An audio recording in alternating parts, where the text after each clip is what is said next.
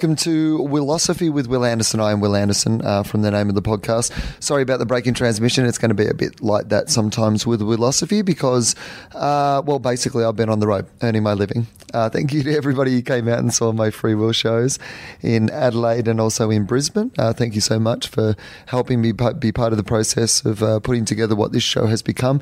And thank you to everybody who's come out and seen both Free Will and Political Will during the Melbourne International Comedy Festival. There is one week left. So, uh, look, the show's the best it's ever been. I'm really proud of it. Uh, I, am really excited by it. So uh, please come and check out Free Will. There is one week to go. There are tickets available. So come and check that out. Uh, Political Will is all over, but thank you to the people who came and supported that. And of course, my uh, DVD from last year, Illuminati, that we filmed at the Sydney Opera House on January 19, is now available in Australia uh, on DVD with a, a show called What You Talking About, Will, which is an entirely improvised hour of stand up I did at the Sydney Comedy Store.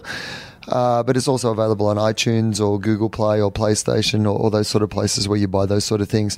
Uh, people in the rest of the world who are listening to this, yes, at some stage, hopefully, uh, we're, we're looking into it. Uh, we own the overseas rights, so uh, obviously we we want to uh, give you guys an opportunity to see it in some form. So I will let you know when I know about that. today, my guest on Willosophy is my dear friend Charlie Pickering. Charlie is about to start a brand new show called The Weekly on the ABC. It starts Wednesday, the 22nd of April. It, we only got about halfway through the chat we wanted to have on this podcast. We re- were going to try to do a second uh, part before his new show started, but he's been so busy working on that. And I've had the comedy festival that we haven't been able to do it. But I think you're going to enjoy this chat anyway. Uh, it's a great preview, and then I'll get him back on once the weekly is up and going and I'm back in the country, and we can talk all about that and about some more work stuff that we didn't really get to in this podcast. But I think you're going to like it anyway. Uh, please, if you do like the podcast, uh, make sure that you at, at Charlie Pick uh, is his Twitter, or hit him up on Facebook and let him know that you enjoyed the podcast and make sure you watch his TV show The Weekly on the ABC Wednesday, 22nd of April at 8.30. Okay, I'm not going to bang on. Uh, you can now buy uh, the theme song to this podcast, I Like You, uh, by St. Hugh's. So check those guys out. You can uh, download it on iTunes or wherever you find your music. Uh, check them out and support them as well. Uh, thanks very much for listening to the podcast and I've got uh, two more up my sleeve, and then uh, we'll uh, be completely out of podcasts. So uh, I'll have to record some new ones, and hopefully they'll go up a bit more close to when I actually record them. But uh, anyway, that's a conversation for another time. Uh, enjoy the show. Uh, please come and see my live shows. Uh, if you're in America, I will be at Rooster T Feathers uh, in the, I think, uh, maybe the last week of April. I'm at Rooster T Feathers. I'm coming back to Cleveland. Uh, I have uh, gigs in London at the Soho Theatre for two weeks. I'm doing Free Will at the Soho Theatre starting, I think, oh, it's the first two weeks of June, basically. So that's on sale at the moment at the Soho Theatre. So I'll tell you more about all those gigs as we get closer. thanks very much for listening and enjoy Charlie.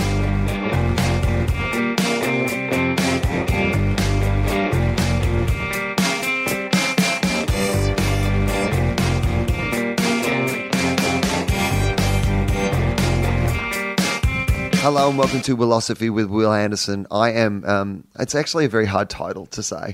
Uh, the show is actually called Willosophy, and I am Will Anderson. Uh, but then I had to change the title of the show to Willosophy with Will Anderson because iTunes got rid of Willosophy. And I said, Can you just put it back? And they said, No, you have to change the whole title of your show and just do it all again. So now it's called Willosophy with Will Anderson, and I can barely say the title of the show. Welcome. Uh, anyway as usual, I have a guest. So it's not even Willosophy with Will Anderson. It's with Willosophy with Will Anderson and one other person.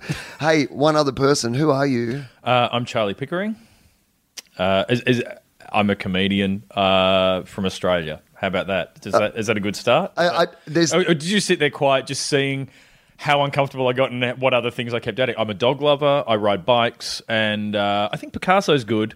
Uh, and I really like the Doobie Brothers. That's exactly what I did. That was that, that's how we start the podcast. Yeah. I ask people that question because I like to see what they say. Yeah. And I you went with I'm Charlie Pickering, and I went nice. He just, you know, he doesn't doesn't have to add a qualifier. He's just like he's happy. I'm Charlie Pickering, you, and then I gave you one more beat, and you crumbled so quickly, like I was. A, you were a four year old child playing Jenga with an engineer.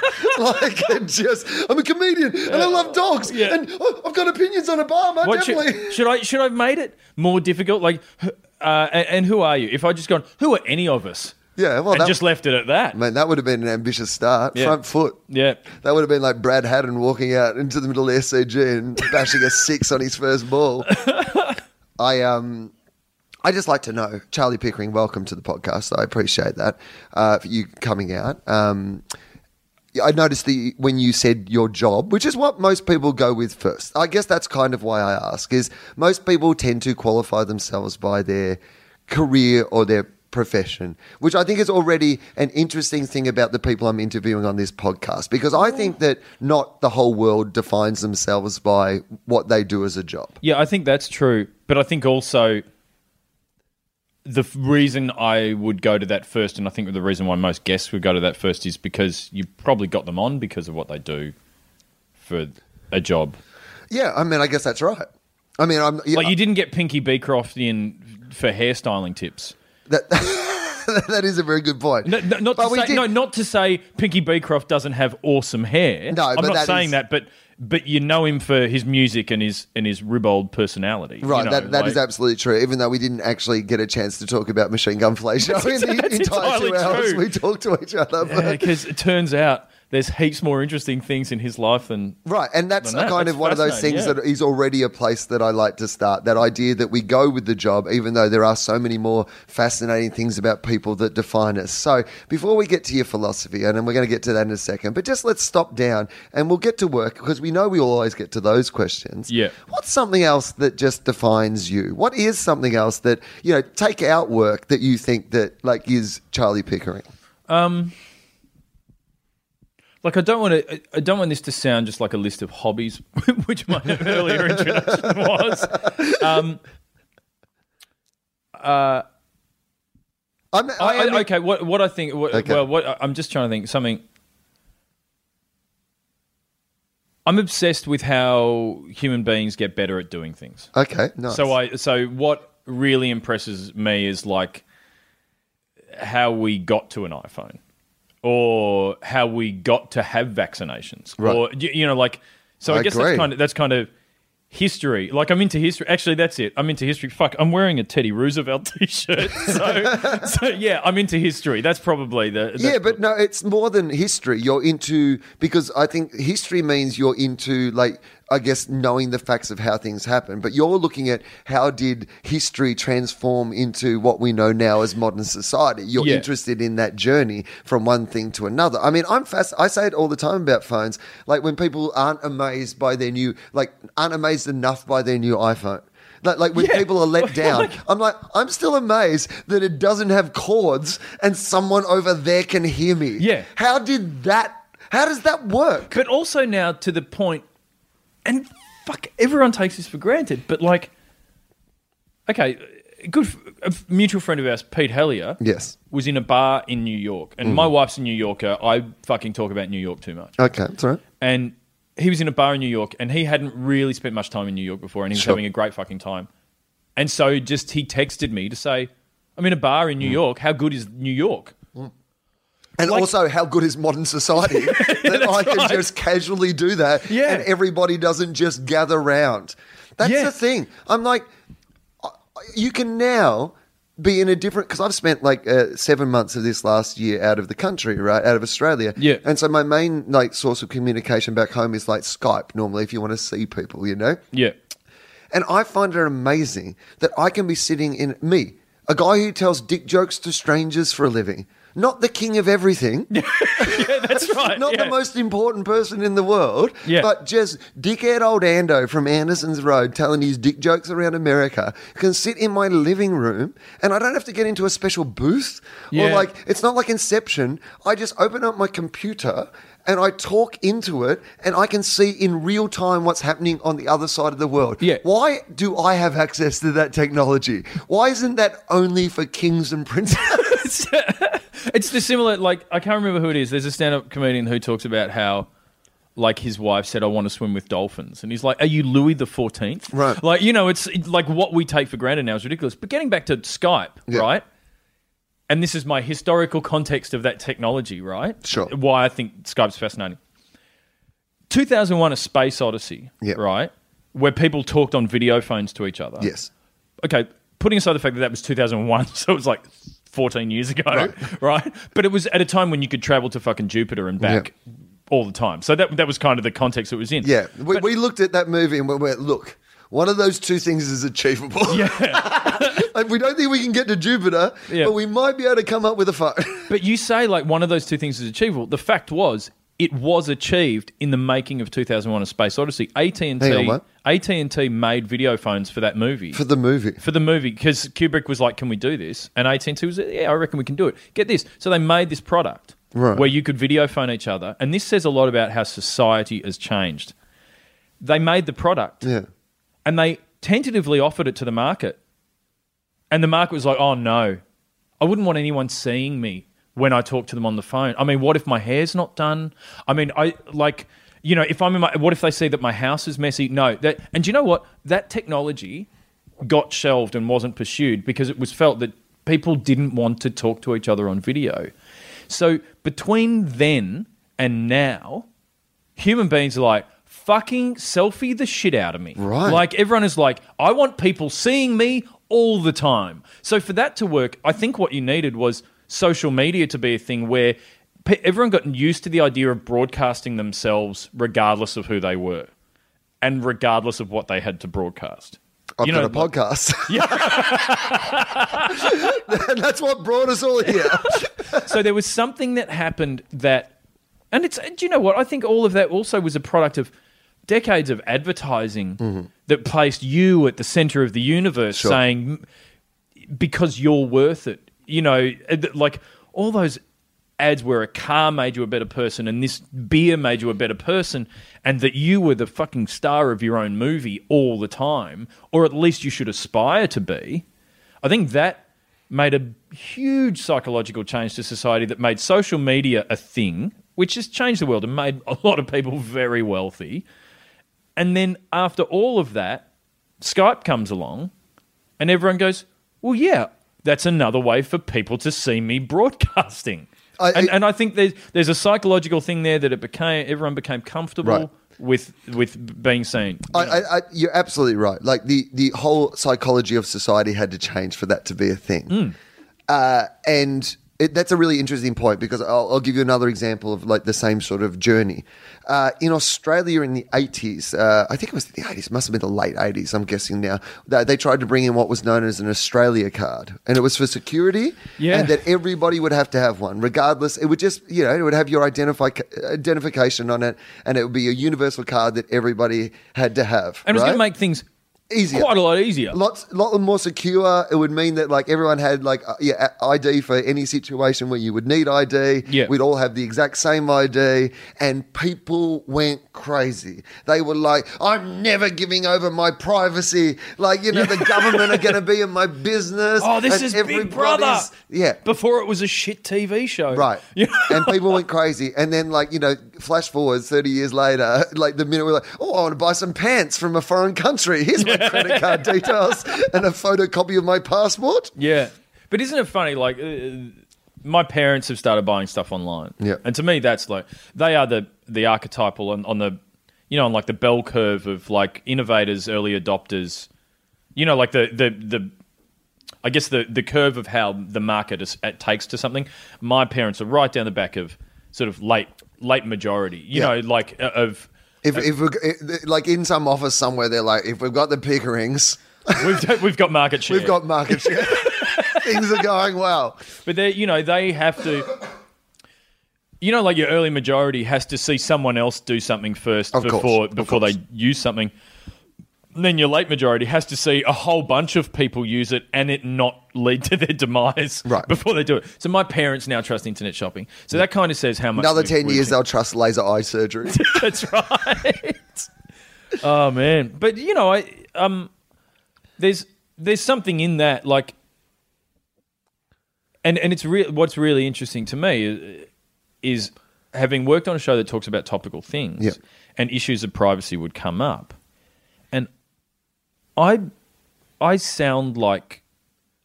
Like I, I, I don't know. I, I sound like I'm one of the founding fathers of America, talking about independence and liberty, like on that stuff. Like I, like I really feel strongly that your privacy should be yours to choose to give up, right. and the extent to which so many people think that is ridiculous. Well, because everyone just gave it up. We Yeah. just gave it up so easy. But I feel like my problem is I feel like we were never asked.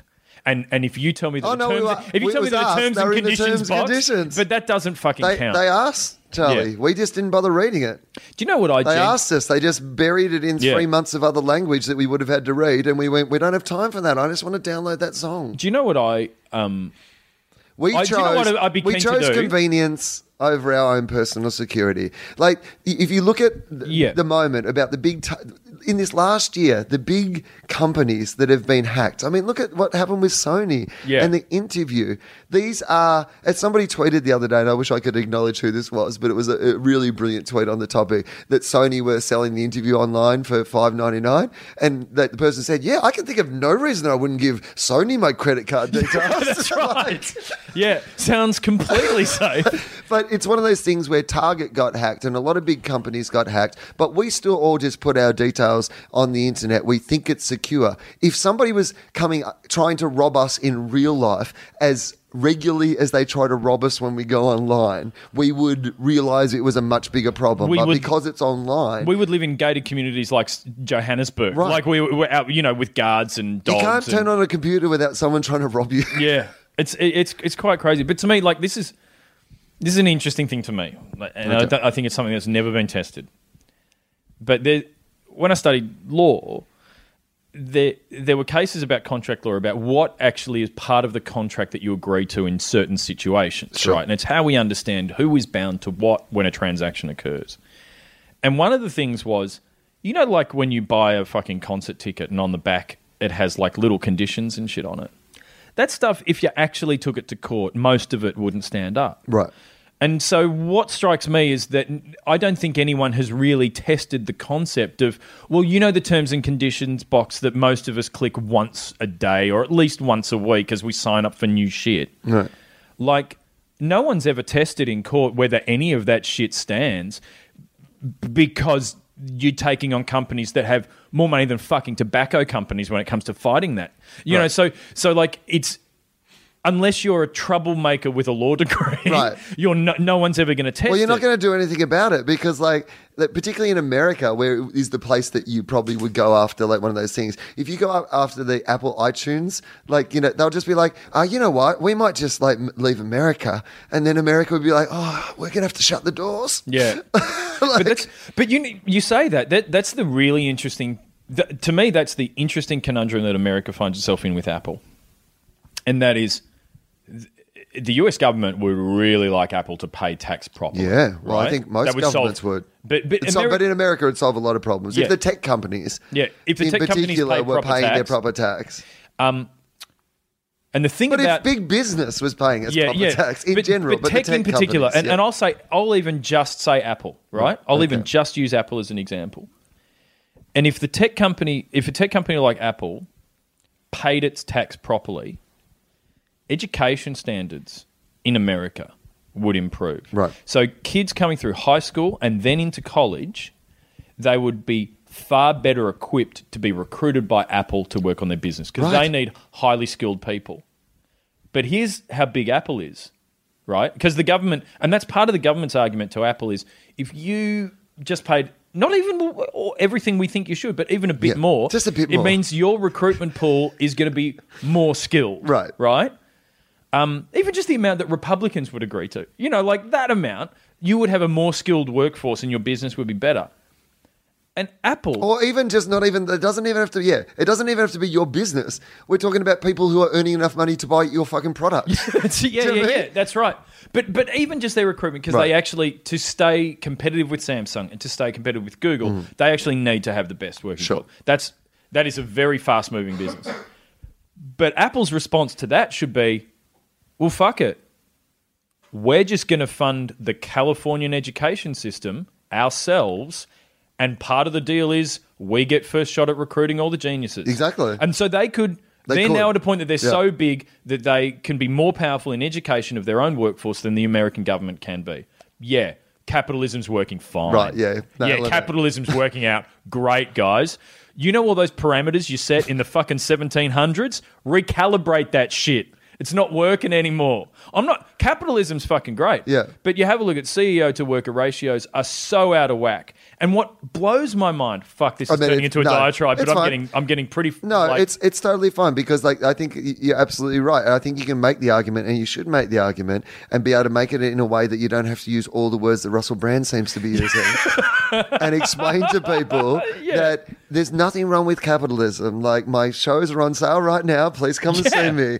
Like you I've know, done great off capitalism. Yeah, You know, but- I, I like it. It's but good. you can't convince me that the disparity between the CEO salaries and the workers who are actually doing the work Yeah. is at a healthy level for our society. No. You cannot convince me that is true. And and you know what I find very interesting and highly contradictory about the conservative side of politics, which in a lot of ways, but almost exclusively in social ways, yearn for the 1950s, Mm-hmm. right? If you look to how things were in the 1950s Yeah. in America and in Australia, taxes were much higher, equality was much better. You know that idea of the Australian dream or the American dream? It comes from a time where people felt invested in the companies they were working for. Right. for. They loved the company. You'd and- work for that company all your life and you knew your boss. Yeah. And like, you know, he invited around the barbecue and his house was slightly better than your house. Yeah, his car was nicer and his wife was shinier. Right. You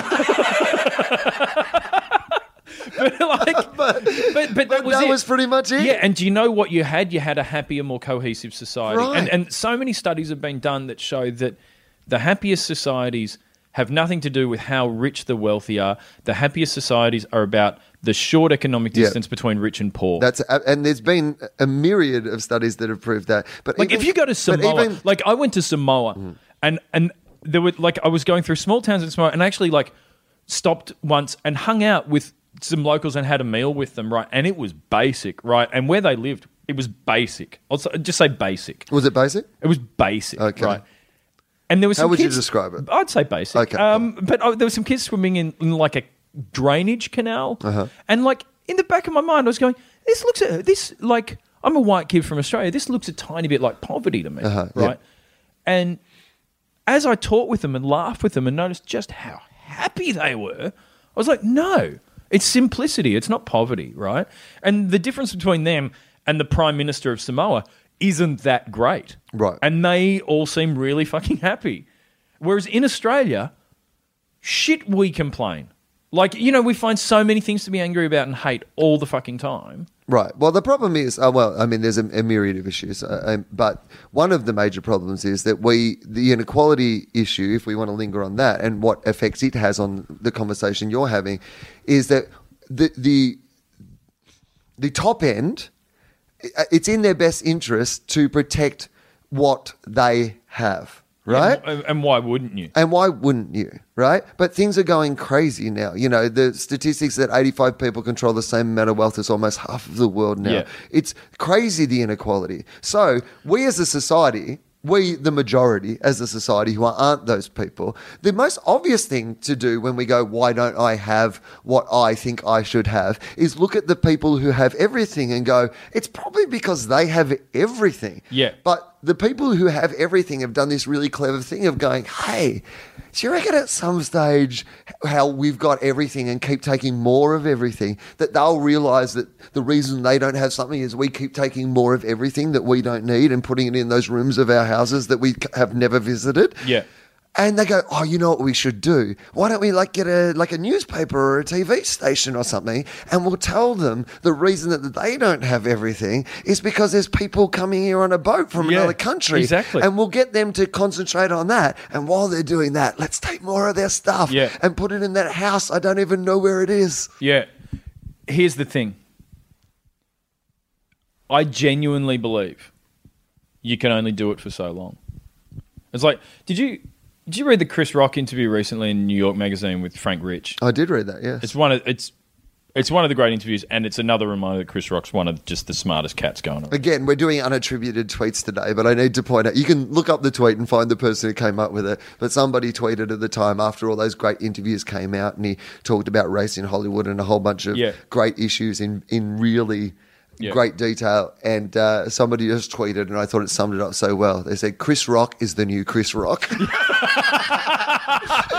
oh, it's so true though. Like it, um, w- w- hey, later in this chat, Yes. let's come back to Chris Rock about something. Okay, all right? cool. Um, but the thing that he said was, if poor people knew how rich the rich were, Yeah. they would fucking riot. Right. There would be revolution.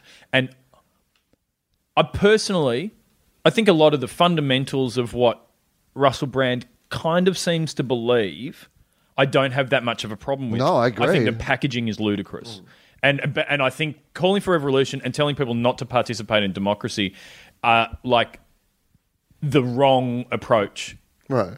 But we're hearing nonsense opinions from the other side as well. I'm, I'm, I'm very like, But the other side is winning. I'm yeah, but I'm, I'm Like- very defensive of Russell. Like, not because I, I just wish that he would not have to use every single word every single time. And but uh, you know what? The things he's talking about are important, and uh, Yeah. he could be a rich celebrity in Hollywood talking about having had sex with Katy Perry and like you Yeah. know ladies and whatever. And he's decided instead that he wants to talk about something that he. Feels is important. Now he has that air of someone who just discovered that God wasn't real in his mid thirties, even though he thinks God is real. But but you know what I mean? Like Yeah. sometimes when somebody becomes an atheist Yeah, late yeah, in life, they're way too into being an They want to, atheist. te- yeah, they want to tell everyone And they have to be everything like, that Richard "Hey, Dawkins guys." has said all at once. Guys, God doesn't exist, and you're like, yeah, yeah, no, I worked that out when I was about eight. Yeah. like Yeah, my mum got cancer when I was at high school. Yeah, Yeah. The, the other shoe dropped. Yeah, and then somebody at the Grammys was saying they thank God, and I thought, you know what? Yeah. Even if there is a God, I don't like this God. That let my mum die of cancer, but let Beyonce win a Grammy. Yeah, it's like, are, are there different gods? Like Yeah. there are different A and R guys at different labels. Right. You know, I like the god that signed the Wu Tang Clan. Or as uh, the very funny Melbourne comedian uh, Dave O'Neill said in his set the other night, he was trying to drop the Wu Tang Clan, uh, Wu Tang Clan as a reference, and instead said Wu Tang Clang. Perfect. Yeah, which is um, yeah, th- that's Which a is- hip hop that's a hip hop crew that just really n- name checks people they know all the time. really big names. Ah, it's the Wu Tang Clan. It's actually three English comedians doing hip hop. Right. Uh, okay, Google so it. Um, let's uh, let's Move let's- on. We're let's just- get to your philosophy, and then we can start talking about everything again. Because like we managed to, you know, go twenty three minutes into Yeah. the podcast where I meant to ask you about your philosophy. This is a philosophy. bit so- because you and I actually know each other very well and have for years, True. We haven't seen each other we for have quite not a seen while. it for a while. We did we did about forty five minutes off air, and then we thought we better the things that we can't quite talk about on the podcast. I'm glad we ended the Russell Brand Yeah. chat because I reckon I probably would have said something I'd, I'd call you to cut out later. But I don't like Um, to cut things out of the podcast. you know, it doesn't work like that. so my philosophy, Yeah. um, Do you have one? What is it? When did you get it? What's it about? These The- are the things I'd like to know. Okay, if I have a philosophy, and and here's the thing, You don't have to, by the way. no, no, no, I have a philosophy, um, and I've had it for a very long time, and it's a it's a it's a blessing and a curse. Okay, nice. And and I think you'll recognise that. You know me Yep. very well, and when I tell you what it is, Is it think- may you live in interesting times? no, nothing, nothing No? quite as mystic as that. Okay, that's a Chinese, uh, Yeah. a Chinese blessing that no, it's a Chinese curse that people misinterpret as a blessing. Yeah, that's ex- yeah. Yes, may Um, you live in interesting times. And just on the topic of cultural curses and blessings, my favorite Yiddish curse is "May your washing never dry," which is like it's That's tiny, that's but like- that would drive you mad. Yeah, that would. It'd just be constantly damp. Yeah. Um, yeah, man, think about it. What a great curse. Yeah. That was obviously yeah. Anyway, um, so my my philosophy is um, never be intimidated by anyone. Oh, okay. Uh, so, how do you? When did you first start thinking this? Like, did you? Were you intimidated by people, and then you kind of had to make that switch in your head, or do you think that it's something you've always had? Where did that come from? That's an interesting thing to say. Never be intimidated by I by anyone. I think I almost I settled I, I articulated it to myself sometime at high school. Okay. Uh, Was there a moment? Do you think? Can you remember like where that comes from? I mean, you know, is there a moment I- where like was, uh, you're in a cave full of bats? Because it does feel a little like that. No, it- I Never be was- intimidated. I was at a. I, I initially went to a school that w- wasn't very strict, and I got into trouble a lot. Okay, all right. Why? why did you get into trouble? What I was bored Bored, because yeah. I would finish my work quickly. I, and that, and and initially, this is this is going anyway. Well, this can go No, but, everywhere. but, no, I but just- no, but this is like like it safe got to a point in grade four where it was unworkable okay. that I was so bored Yep. and found everything so easy. Yep. I got a detention in grade four. Like, it, and and at this school that had never happened before. Right. Right. So I did a bunch of tests, Mm-hmm. and they figured out I was just ahead of Right. where we were, and so they, I think that that happens more often than Yeah. not. Like, I mean, I know that a lot of the time when I was misbehaved, not necessarily at primary school, but like at high school, like it was, it just got to that point where you're like, yeah, I get this. Yeah. Why are you still telling me this? Why am I sitting here waiting for you to explain to everyone else? Um, so as, it turns, also- as it turns out, I didn't quite get as much as I thought I was right. getting at My the marks time. did not reflect it. I wish, I wish, I wish. In retrospect, I look back and was like, "When will I ever need French?" Oh well, maybe when you went to France for that really nice holiday, and it would have been great to speak fluent French. dickhead. Um, If we ever invent time travel, I'm going back and, And I'm going to tell myself to fucking concentrate. I want to learn. French. I want to learn French.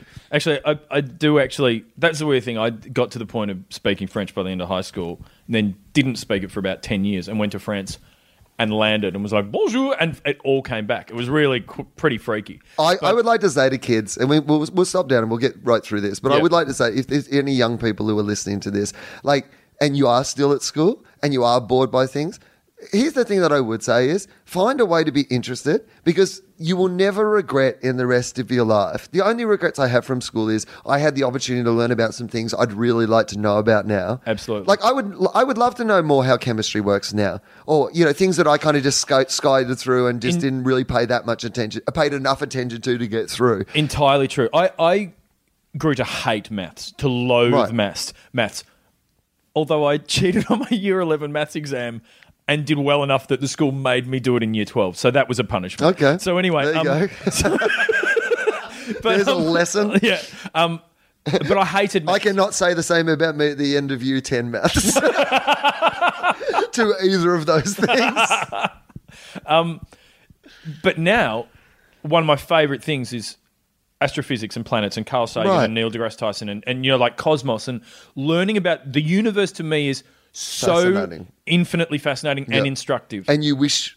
You And I wish I had- Well, you wish you had the grounding that would have meant that you could have immediately. I mean, Yeah. I went to see uh, Professor Brian Cox Yeah. uh, talk. Adam Spencer, my good friend Adam Spencer, Yeah. who's done this podcast. Um, uh, he it was uh, doing a part of the show with him, interviewing him and stuff, and so he invited me along. And the first, I mean, half of the first half of it, I thought was some of the most fascinating things I've ever seen in my life. And then in like that second half of the first half, he started doing some physics live on stage, and people were loving it.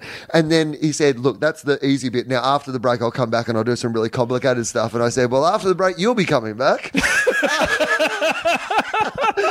I'll be on my way home. Yeah. Because you lost me, eh, but I would have loved to stay. yeah, and that's the thing. Like, there's now there's a ceiling on my reading. Right. Like, there's the like there's a point I can't quite go beyond. Yeah. As much as I'd like to see myself as some kind of goodwill hunting figure that could Right. fucking learn anything out of any book I pick up, with that I just don't have the fundamentals, and I'm probably at I'm I'm at an age where learning those fundamentals is possibly a touch too hard. In the same Well, way that I if mean, you you- learn a language when you're young, Right. it's fucking easy. Yeah. Uh, but now, like, I've tried to learn Italian it recently, and it's geez, it's hard. Like, Yeah. it's really tough. Well, I mean that, but also you don't have the time that you once had. Like, I mean, you could. Oh, you, fucking you prob- time. you probably, Oh, you- time. You, probably could get across these things. Yeah, yeah, But yeah. you'd just be like, hey, uh, hey, you know, wife and baby in Korea. um, I'm going to learn Italian. if you guys could all hang out together, I'm Yeah. gonna buongiorno. Um, so, All right, so education was where we were. We were talking about you being bored. At Oh, yeah, school. yeah. So- but I'm still. I, uh, before we move on with this, sorry, but people will. Get, there are some people, Charlie, already. Yeah. Uh, who say you interrupt too much. Um, that that, uh, you know it. You don't let. Pe- it's a conversation. yeah, it is a conversation. And. I'm going to let people get to whatever they want to get to. Just sometimes it reminds me of other things. yeah, yeah. If you just want an interview that is shit that you can look up on Wikipedia, just fucking look up Wikipedia. Yeah. Or go to a proper interview podcast. Uh, Richard Fidler's podcast that he does conversations on the ABC is excellent, Yeah, yeah, wonderful. but it's a standard interview. it's more anyway, of- it's I, more I'd of like to know your after. opinions on things. Yeah. So, the education system right now, because you have a child. And Yeah. at some stage, that child is going to have to be educated. Yeah. Do you have opinions on education at the moment, what we're doing right, what we're doing wrong? Because I think it's a really kind of big issue in our society how we educate our future generations. One of the statistics that I read recently, and I, I haven't got this exactly, but I'm going to just give you the gist of what it said, was about about half of the jobs, I think, was the statistic. About half of the jobs that the kids who graduate uh, high school, who are kids now, do uh, have not even been thought of yet. Like fifty yeah. percent of them. Yeah. So how do we educate children in a way that, like, you know, because when we kind of went to school, even there was still that kind of element of we were the last of probably of those generations where there was still kind of you know you went to school and you go study being a lawyer and I'll be a lawyer or, yeah, yeah, whatever. Yeah. What, do, what I, and I think it's very different now that you, you, well, I think you should study to have skills that can be applied as broadly as possible. Yeah. Um, but you've got to fucking hone those skills. Like they, they have to be properly. It can't just be I learned how to speak English. I'm ready. You know. I think we think about education all wrong. I think we approach it. we approach that. it all wrong. There's there's a whole bunch of things going on. Yeah. Um. Number one, we reduce funding for education consistently. Sure. In the one thing, one thing as a society that we need is to fund. It's never bad for a society that people are smarter. No. It's never bad for a society. It just means that at least people won't be dickheads and walk on the wrong side of the footpath when you're going down the street, at the very least. Yeah. That they'll be able to count up their change in your shop. That yeah. the more educated your population is. But the problem is, and again, it goes back to this equality inequality argument, Charlie, is that the the the rich, the protected, the elite have no interest in the best way for a young person, from a person to move from a state of poverty to a state of having money, is through education. Yeah, it is still to this day the best thing. Oh, professional also- sports, you know, arts and entertainment are other ways that you can shortcut into those worlds. Yeah, but education across the board is the one that and. But what happens is you find that these people, the rich, you know, the private school system gets more and more exclusive, and you can only get access to it if you have a certain amount of money, and it's the same people and the same families, yeah. and it gets locked into this cycle. And i am particularly lucky that my father didn't have that opportunity. Right. He worked super hard. He he got a place at he got a place at Melbourne High, mm-hmm. which is a selective state school. So it's like you have to reach a certain academic level to get into the school. And he'd been in like Catholic Christian Brothers School, like in Western suburbs, like, you know. Uh, and he finished year 12, but it was a terrible school and standards were really bad. And he couldn't do what he wanted to do, which was be a pharmacist. So he went back and did year 12 again, but he sat an exam to get into Melbourne High to do year 12 again. And that was a proper school that championed education. And he was able to move from there and be successful. And then I've had every educational opportunity that I could possibly ask for. And I like to think I'm a good advertisement for what a what an investment in education can achieve. I think every child should have the quality of education I had. I actually don't think it should be that expensive to do. Right.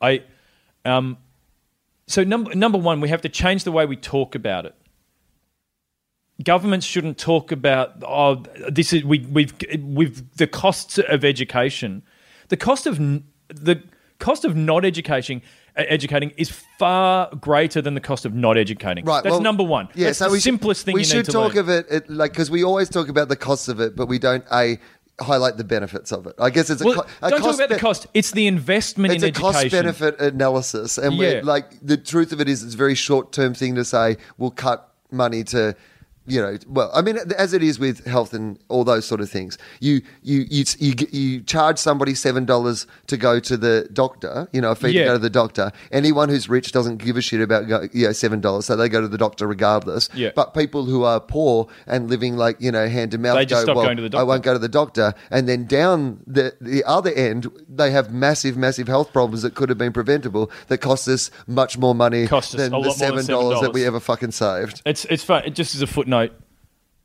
you hear people talking about this this payment to go to the doctor, and they say, "Oh, well, it's the government trying to send a price signal about yeah. the cost of health, right?" Yeah. And all of a sudden, conservatives love the idea of a price price signal. signal, yeah. But but when there was a price signal about carbon in the right. atmosphere, no, no, no, that was no, that was impinging on our liberties. Yeah, because so, so yeah. to me, it's like either you believe in price signals or you don't. No, they you know, believe like, in poor people not going to the doctor. That's and also like in. what are you, what message are you sending with your price signal? What's your signal? Oh, don't If- go to the doctor. If you're poor, don't yeah, go to the doctor. Yeah, that's it. That is the only message. This is the that's, And it's, it's that's just the one. if you're poor, that's the one you don't get health care. And Like, some people, will, so anyone like there might be people out there who'd be like, "Well, that's your just that's your perspective. Maybe you're, you that you have progressive views on this, but you cannot look at that in any other way because if you are anyone who earns an, any decent amount of money, seven dollars is not enough to stop you going to the doctor if you think you are ill. Yeah. The only people it stops going to the doctor is poor people. Is poor people. Do you know what bothers? And, it's, and do you know what bothers me about when when and politicians and, say? and, it saves no money. no, yeah, that's yeah. the other thing. and If it read- costs money down the track. It only helps your budget this year, Yeah. and it fucks your budget, budget in twenty years' time. Right. But also, And also anyone those that people are says, humans. Any, yeah. but anyone that says, and and our leaders and our highest leader in this country has said it, has said most people would think it's reasonable to spend seven dollars to go to the doctor. Do you know what? Most people spend 30, 40 bucks to go to. Most people go to a doctor where they pay to, or, or like most people that can afford most it. people do already. of like, are already paying. So of course seven dollars. Fuck, I'd love to pay seven dollars. Yeah. But, but I'm, I'm paying like my health insurance covers a certain amount and I'm paying like 35 bucks on top of that. That's so I can go to the doctor when I want and get in quickly and see the doctor of my choice. But And as you should be. like, I mean, that's, I mean, I have no problem with paying, like, you know, the, the, my Medicare levy. And Yeah. I, I do believe that people who earn more money, you have the capacity to pay, then pay. Yeah. Anyway, okay. So, So number one, number one, number education, should be uh, also education. I, th- I think we've got a, in, in this country in particular, we haven't. I believe we have an anti-intellectual attitude. I, I, I think we've got an attitude that I think that's probably fair. the moment you like For a country that has produced so many world class intellectuals, I do think that it's not something we're particularly proud of. Yeah, and it's funny if you if you saw the Brilliant Creatures documentary uh, on the ABC, which was like Clive James and Robert Hughes, the good Robert Hughes, and um, uh, Germaine Greer and He's legally changed his name to the good Robert yeah, Hughes.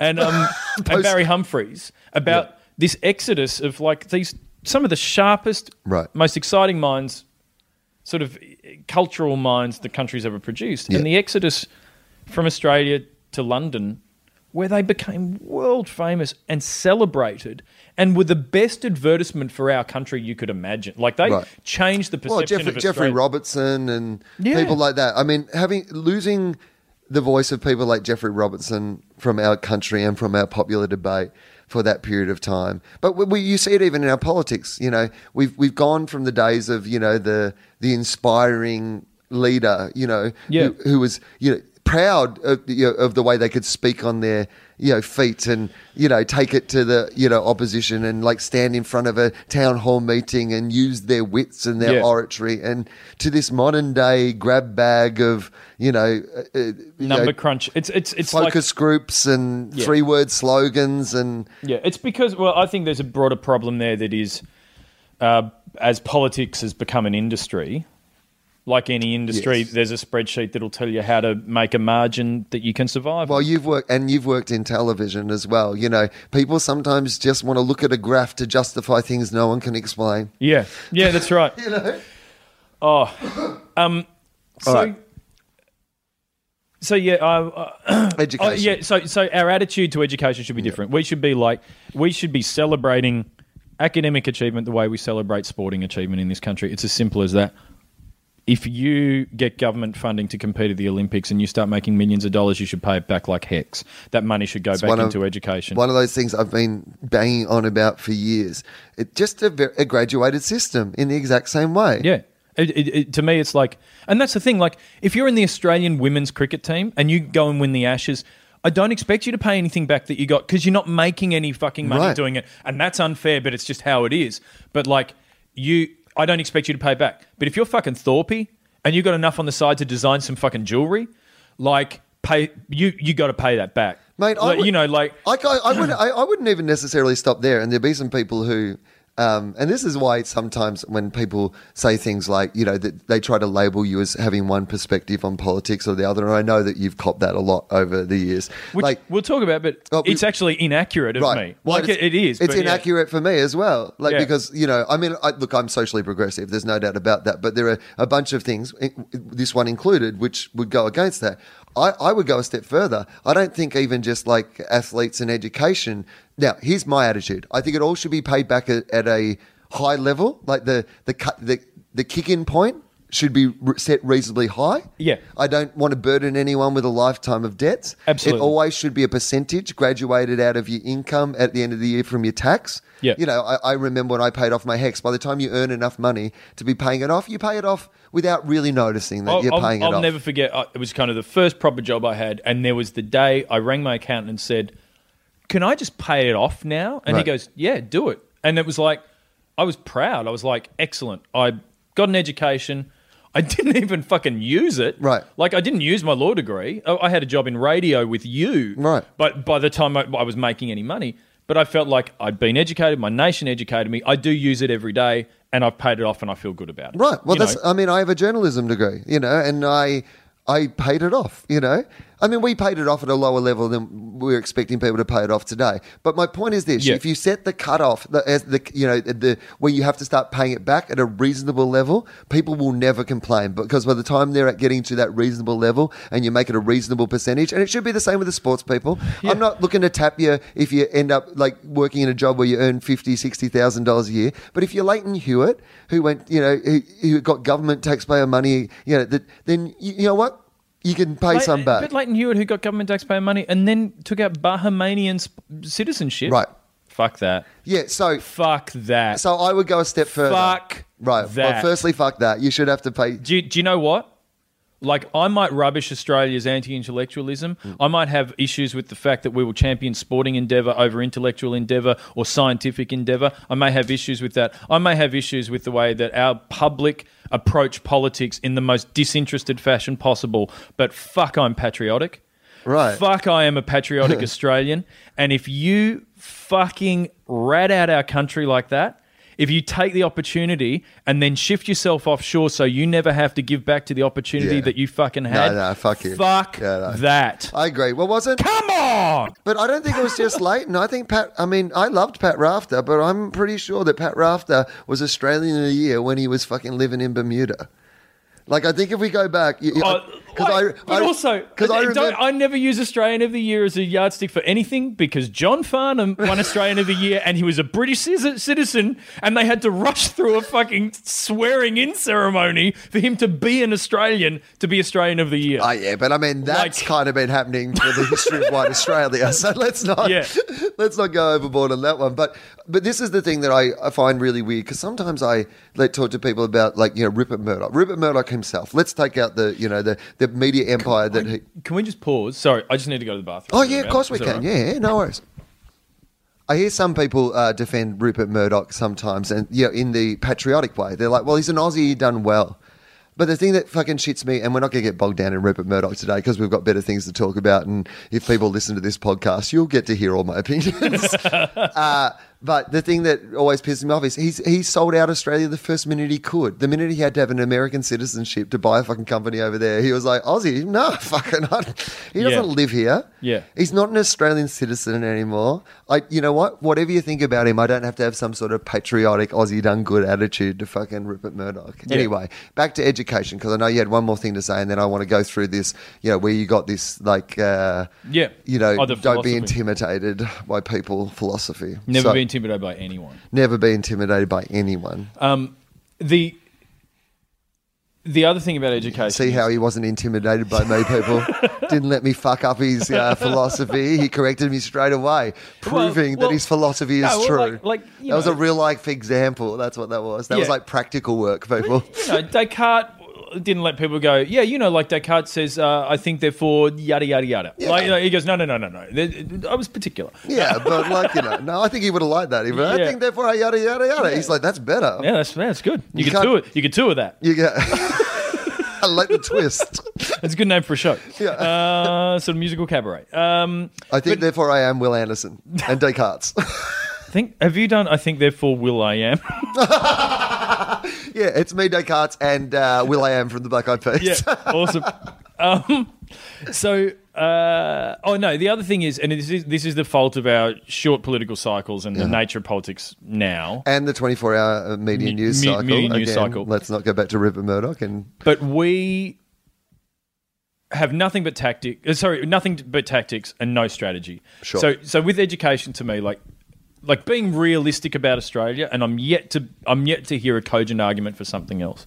But our boom future, like if we're going to have economic security in the future in this country, it's it's agricultural. Like like there's there's a the the concept that we're going to be a tech hub for the world is bonkers, right? Like, sorry, we're we're building a substandard internet, like we're building a substandard communications network, and all the capital is in fucking Silicon Valley. Yeah. So, I, like, okay. I, I, there is in some way I agree with what you're saying, but in another way I actually don't. I think that the industry, the, uh, the future, if you think of like Australia needing to be a tech capital, like in the same way Silicon Valley is a tech capital, then of course, no, it's never going to be. Yeah. But there could be, it could be the place where, just for example, some of the, the best games designers in the entire world come out of Australia. Yeah. If you, if we had a couple of big games, like it, look but, at, but, but look if at you what, look at it, we had a government that cut Yeah. funding to the gaming industry. no, no. So, but, but, I'm, you know, but what I'm saying is, in, in the vision for our, yeah, we're, we're rebuilding things, Charlie. If we're going to fucking rebuild the education system, we can also rebuild the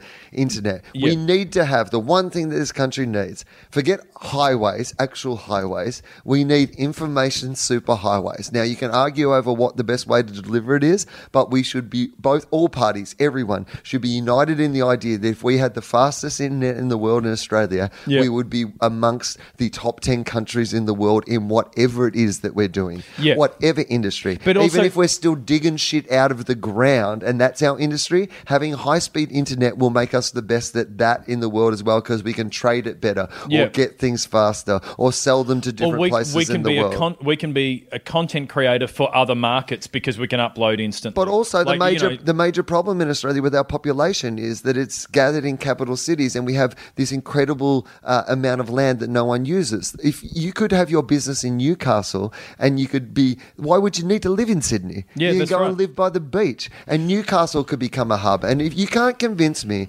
Now I know you're saying that, like, yeah, we might not. Yes, we're not going to become the next Silicon Valley, of course not. But look at what Peter Jackson's done in New Zealand with Weta and Weta Studios. You can build an entire industry in one country, and if you have the technology, and you can, like, you know, then export that technology into the world, as we're saying, you know, we Yeah. can fucking Skype each other. You can't tell me if we don't have great internet, we can't be dominating every modern business around yeah, the world. it, it's entirely possible. But and it- we it- keep our best people in Australia. They Yeah. don't have to go overseas. yeah, hundred percent. We we lose quality people all the We time. are a country that exports our best still in the sciences and still Yeah. in arts and entertainment and still in all of these areas. People go overseas to find that work and they could be doing that work overseas in from Australia. Yeah, I, I agree with that.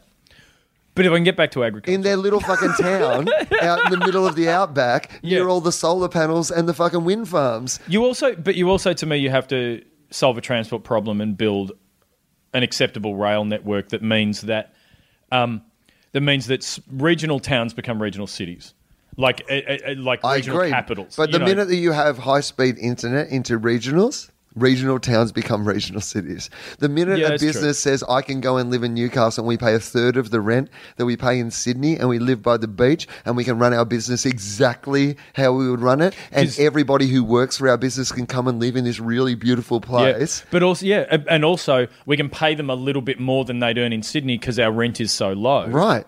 So you attract all the best people, plus Yeah. the Newcastle, like you know, government because they want to build a city there, like a Yeah. super city, a satellite city. Because Newcastle, And that's why Will's running for mayor of Newcastle. Yeah, yeah. and I'm going to reopen the nightclub Fanny's. Yeah.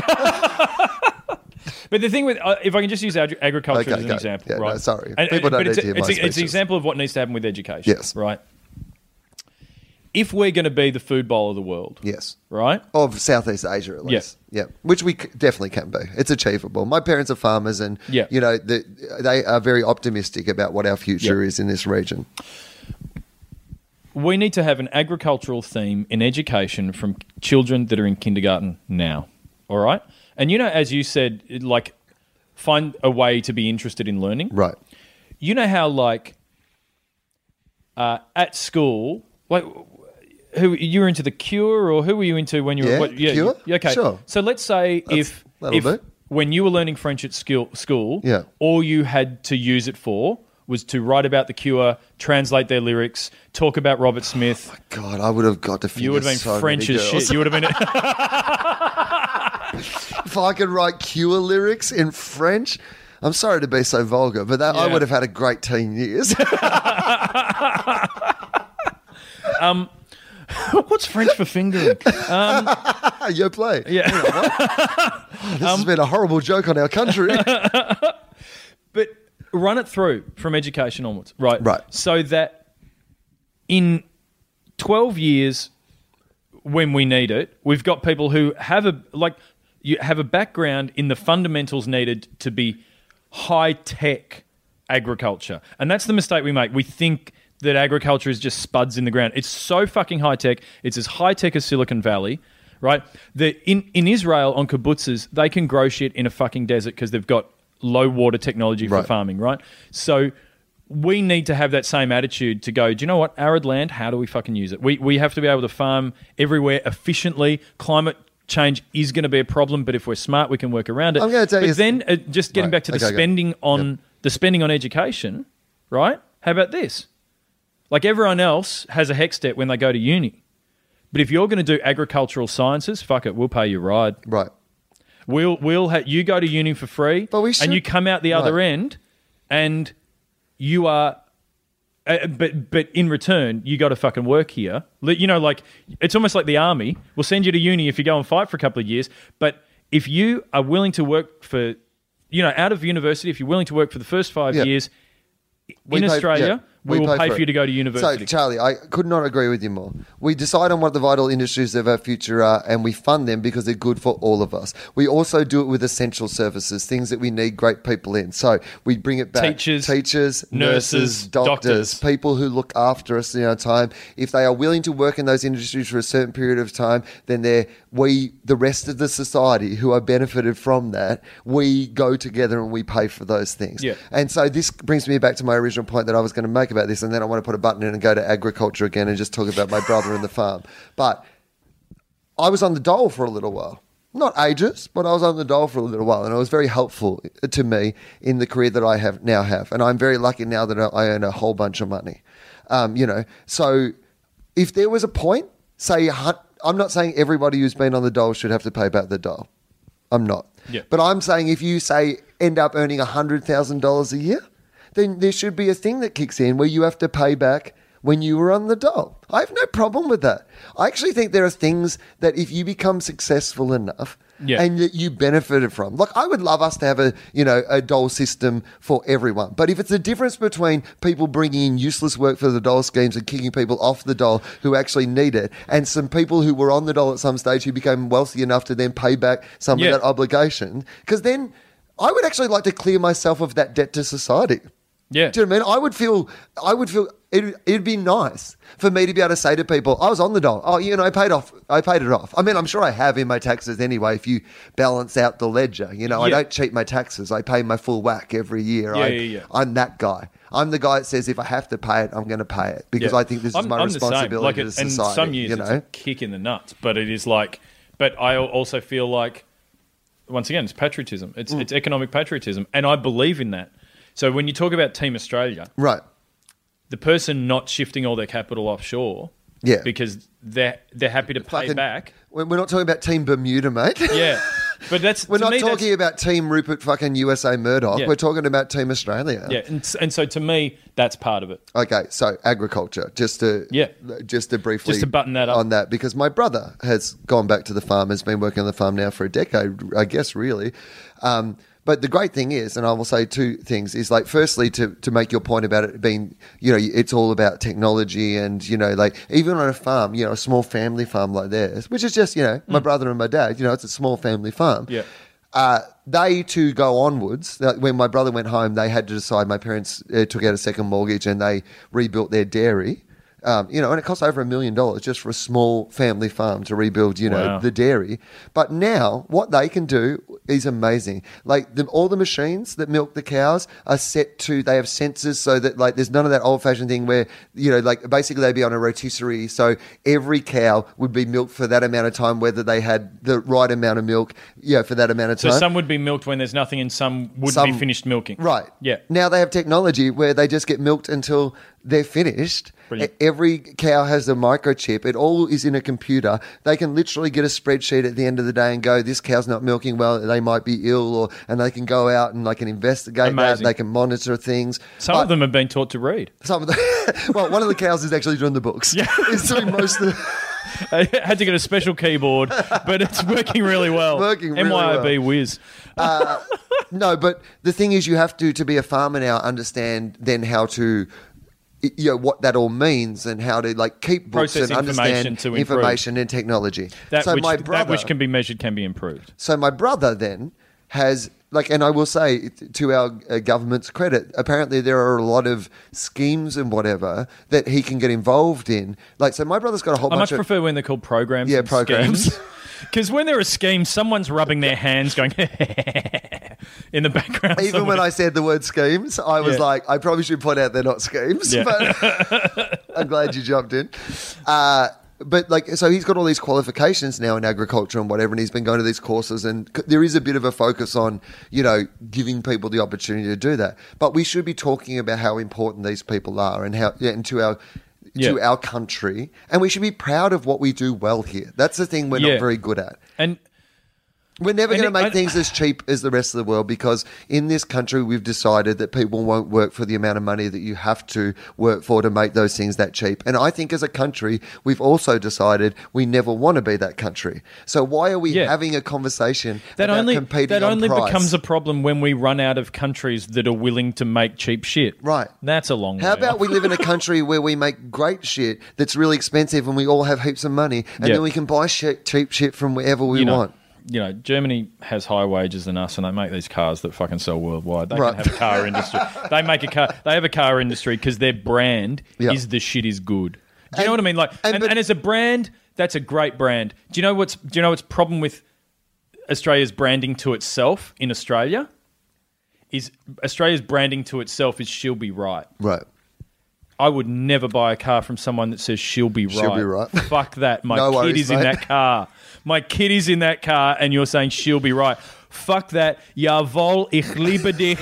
I want the car whose brand is is it's fucking good, right? Yeah, okay.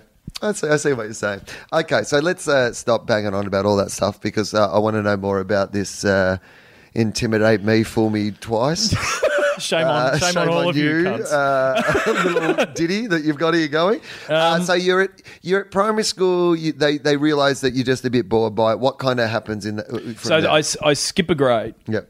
And it gets worse because it's still easy, and I'm slightly alienated. Right. Yeah. So so right. I started in a class where, and it was the same time as fucking Doogie Howser was on TV, and uh-huh. I looked heaps like Neil Patrick yes, Harris when I was a kid. So I skipped a grade, and go into this class and everyone's going, fucking Nerdburger's coming. And so, what's the one skill I've always had to make friends is to muck around and make, and make people laugh. Uh-huh. And that's all I fucking do. Still getting all the work done, but I'm just turning it up to 11 to make everyone like me. Sure. Right? So I'm at that school for a couple That is a classic comedian origin story. Yeah, yeah, yeah. Really, that's. Um, but what happens is I I do that year and another year at that school. And and what it turns out is just that school isn't built for me. Like I don't match that school. Uh-huh. And my parents, in their wisdom, and I resisted it because I didn't, you know, I'd gone to this school all my life, and and like you know, but in their wisdom, they said we're going to send you to a stricter school, and it's going to be tough. Like it's going to be heaps stricter than what you're used yeah. to. And I'm expecting like fucking military college. Yeah, sure. But all I did was I went to a, an all boys school down the road uh-huh. that was a lot more. It, it, just imagine Dead Poet Society. It's that, right? right? Um, so I go to I go to um, the Robin Williams Dead Poets Walt Whitman Academy, and um, and it is a shock to my system in that it's it's slightly it well it is intimidating. The system is intimidating.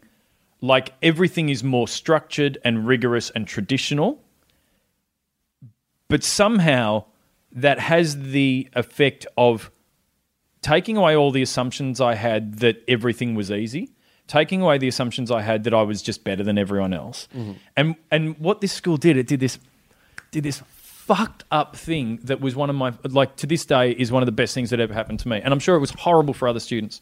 But at the end of every term, they would give you your ranking, your academic ranking in in your year level Oh my god! every term. The top five Like the ICC Cricket World Ranking. and the top five get published in the newsletter on the Friday at the end of term. Okay. right? Yeah. And so I go in thinking I'm pretty shit hot and smart. Man, with that, with that level of stats, they could have had like super coach. Yeah. you could have literally at the start of the year go Coach like super team. coach. Like- Gee, Pickering's not doing as well as I Um, thought. he was well. a, I'm gonna trade him. he was a him. hot recruit from another school. I mean, he's young. I'm, I'm, I'm going to trade him for that Indian kid that works harder. Yeah, none of the natural talent, but he's Yeah. just getting it done. Um, so anyway, I, my first term, I came in 40th out of Okay. 100. All right. and, I, and I'd never been and I'd never been bested academically before, and so after that I worked. I worked hard. The next term I was the next term I was top ten, and I made sure that I n- never fell out of the top ten. Like, and that was my Yeah. you know, weirdly enough, the moment I had something to compare myself to, I, I this competitive streak kicked in. Does that uh, competitive streak has it ever got you in trouble? Or do you feel like it's like Yeah, like you know. Okay, how's this for a weird way? Like in just a weird way. Two stories. One, Okay. you're in. all right, sweet. Um, one, I, I worked on a TV show here that was extraordinarily popular, and I doubt I'll ever be on a show as popular as this again. Okay. Talking about your generation Yep, on, on it was really 10 popular. Yeah. with Shaun Micallef and uh, Amanda Keller and Josh Thomas. Just an amazing experience. Yeah, and it, it was like one of those things where where like a moment happens.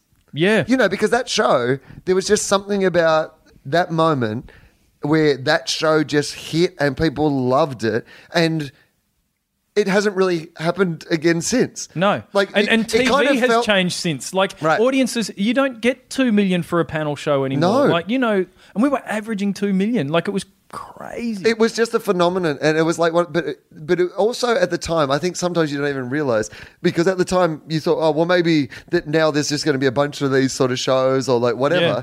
and then it just goes away, and you're like, oh, oh so it was just that, was it? yeah.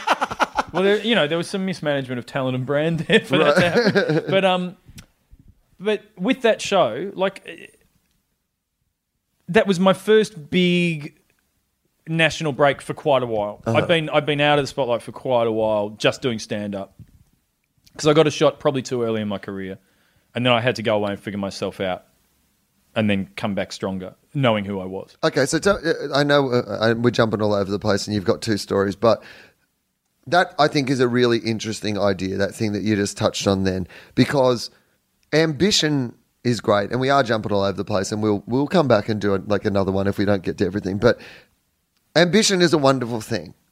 But often, like, you know, to use a, a comedic example, often I will get sent a set by a young comedian, you know, who's like, uh, yeah, you know, I've done two gigs and here's like a, a, a you know, some footage of my second gig that I put on YouTube and I'd love you to have a look at it. And, Yeah, you know, yeah. and ca- do you have any advice? And my main bit of advice is t- take that off YouTube.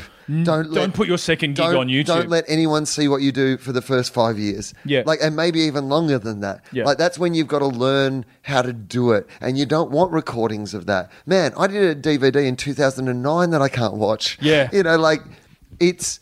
I said things in conversation yesterday. I'm embarrassed. Right.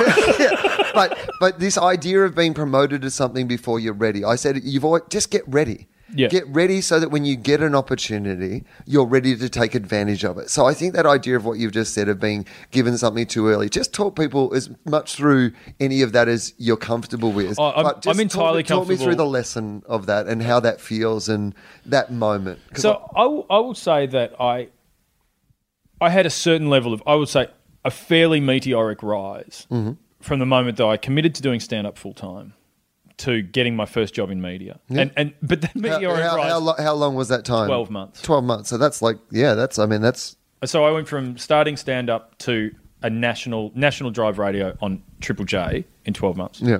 That meteoric meteoric rise had a rocket that was partially fueled by you. yeah, it was. I will say, like you personally, none of that would have happened with it. You were instrumental in that, and and part of it was f- your encouragement. Just that when you when you first saw me do stand up, or you or, uh, you first saw me do funny things, and you were really encouraging. And when I asked for your advice, you gave it very freely, and and that was where you know, like, I I think I always would have ended up becoming a comedian. I don't think I would have committed as soon to it had I not had the encouragement of someone like you. So that's, right, well, that's, that's I mean, that, and that was only, the only reason I really encouraged you was because I could tell that you were going to be a comedian. So I was just like, why the fuck? you fuck? saved me. You saved me ten years. Well, that's fucking law firm. I'll tell you that. Yeah, like, well, that, no, but that was basically what I saw in you. Yeah. Because like, I don't know, I don't need fucking good new funny people coming along trying to take my jobs. Particularly not more skinny white boys. Right, Jesus, exactly. I had that fucking racket sewn up. Um, but, but, no, you, but you, I, you really I could see that you it was in you, and I knew that it was going to happen anyway. So I thought, well, if it's going to happen anyway, you might as well get into it. But I will yeah. say, uh, to follow up the point though about you then being thrown in a national drive, and I think I've told you this before, but I have not spoken about it publicly. Even though I was very, very encouraging of you, I was lobbying for you at the time when they were talking about you to do drive. I said, give him a weekend show first. I was I was I was saying behind the scenes, even though I had been the yep. person who was most encouraging of you, I was also saying I don't think he's ready to be doing this. Like in the environment that, we, like I think you probably could have if surrounded by the right people and in the right like. There but, was a, there was I, a bit of a but I knew, to it. But I knew that. Yeah. The, the fact is, I didn't know how to do radio. Right. And you know what?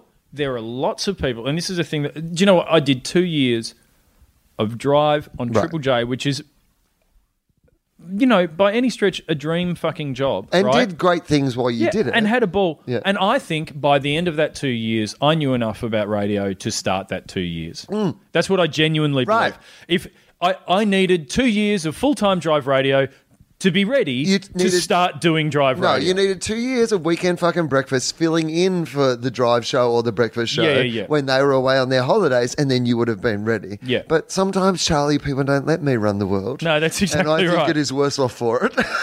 so, so essentially, what happened was, and also I was so driven that I took the job. Right. I mean, that's the, okay. And, so, and but so, that's talk people through that because that's an interesting moment because it is very hard to say no to opportunity. And I imagine in your career since then, there's been plenty of times when you've been offered things that sound fantastic and you've had to say no. How do you choose what to say yes to and what to say no to?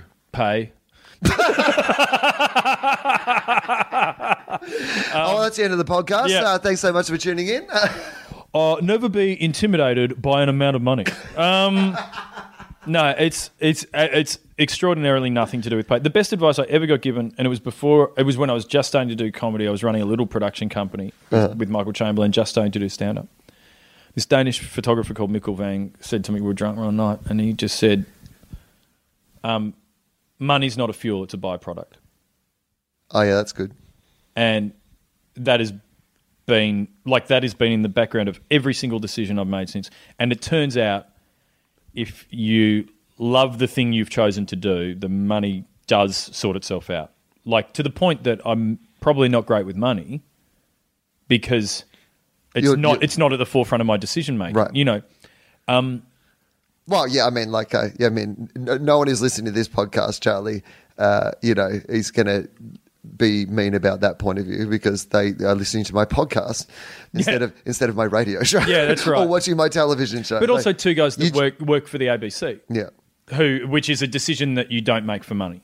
You know. No, I've always said still about, you make you, you make you make fine money. i have always know, like, I've always said about the ABC that there are two types of people who work at the ABC, and uh, one is people who believe in the idea of public broadcasting and uh, have taken a major salary sacrifice to pursue like a television program that they actually would like to make, and the other half are people who can't get a job anywhere else. Yes. So you just need to know which one's are which. And I hope, by, uh, I hope that, by the end of my first season we know which one that is. um, but uh, yeah, no, I, that idea of like how how do you choose? Like how do you? Because you would get offered things that would be great money, but maybe you just think this is not quite right for me. To like you know, you yeah. don't have to talk about specifics. No, no. Just, well, let's let's start with the the decision to do drive. Yeah. Uh, and this gets back to the philosophy, my philosophy. Yeah. You know how I said it's a blessing and a curse. Yeah. The drive opportunity is exactly a blessing and a curse. Yeah. Of because course. I've said I'm not going to be intimidated by anyone yeah. or any situation. It turns yeah, of out. course. And so this thing, this opportunity came along, right? And and I don't know, as a young comedian, drive on Triple J, I can't imagine a better early your first media job. Fucking hell, right? I still want it. Yeah, we should do it. Yeah, we're both ready. Yeah, we're young enough. Oh, let's just talk about kids. Oh, everyone's switching off. Oh, anyway, um, so anyway, the the the opportunity was there, and the fact is that is a job that might come around every four years. Yeah. Maybe. Yeah. When you say it is one of those things where you're like, Am I ready? Maybe I'm not quite ready, but I can't wait another four years. Or I mean, the doctor did it for ten. So Yeah. you know, like if someone else gets the job, that job may never come up again. And so realistically, I made the call that it could not come up again, or by the time it came up again, I wouldn't. It wouldn't be right. You uh-huh. know, like, and, and the job was that good that I should do it. And I also had been doing comedy for a living for twelve months. And at the end of 12 months, I get offered a, a big job like that. Hmm. So I've never had the shit kicked out of me. Yeah. Like I've never, I haven't bled yet. Yeah. I haven't bled yet over for what I do. Why do we fall? So we know how to pick ourselves up again. Yeah. And you hadn't fallen over. And, you know, You were Batman without the bats. yeah, that's right. Yeah. Yeah. you, were, you were just a rich, charismatic prick who decided to dress up and fight crime. Dress up and fight crime. And it was good until, until people kept getting away with crime. And I realized what I liked was the dressing up. But you knew, I mean, you knew me then, and I was, I was, I was too confident.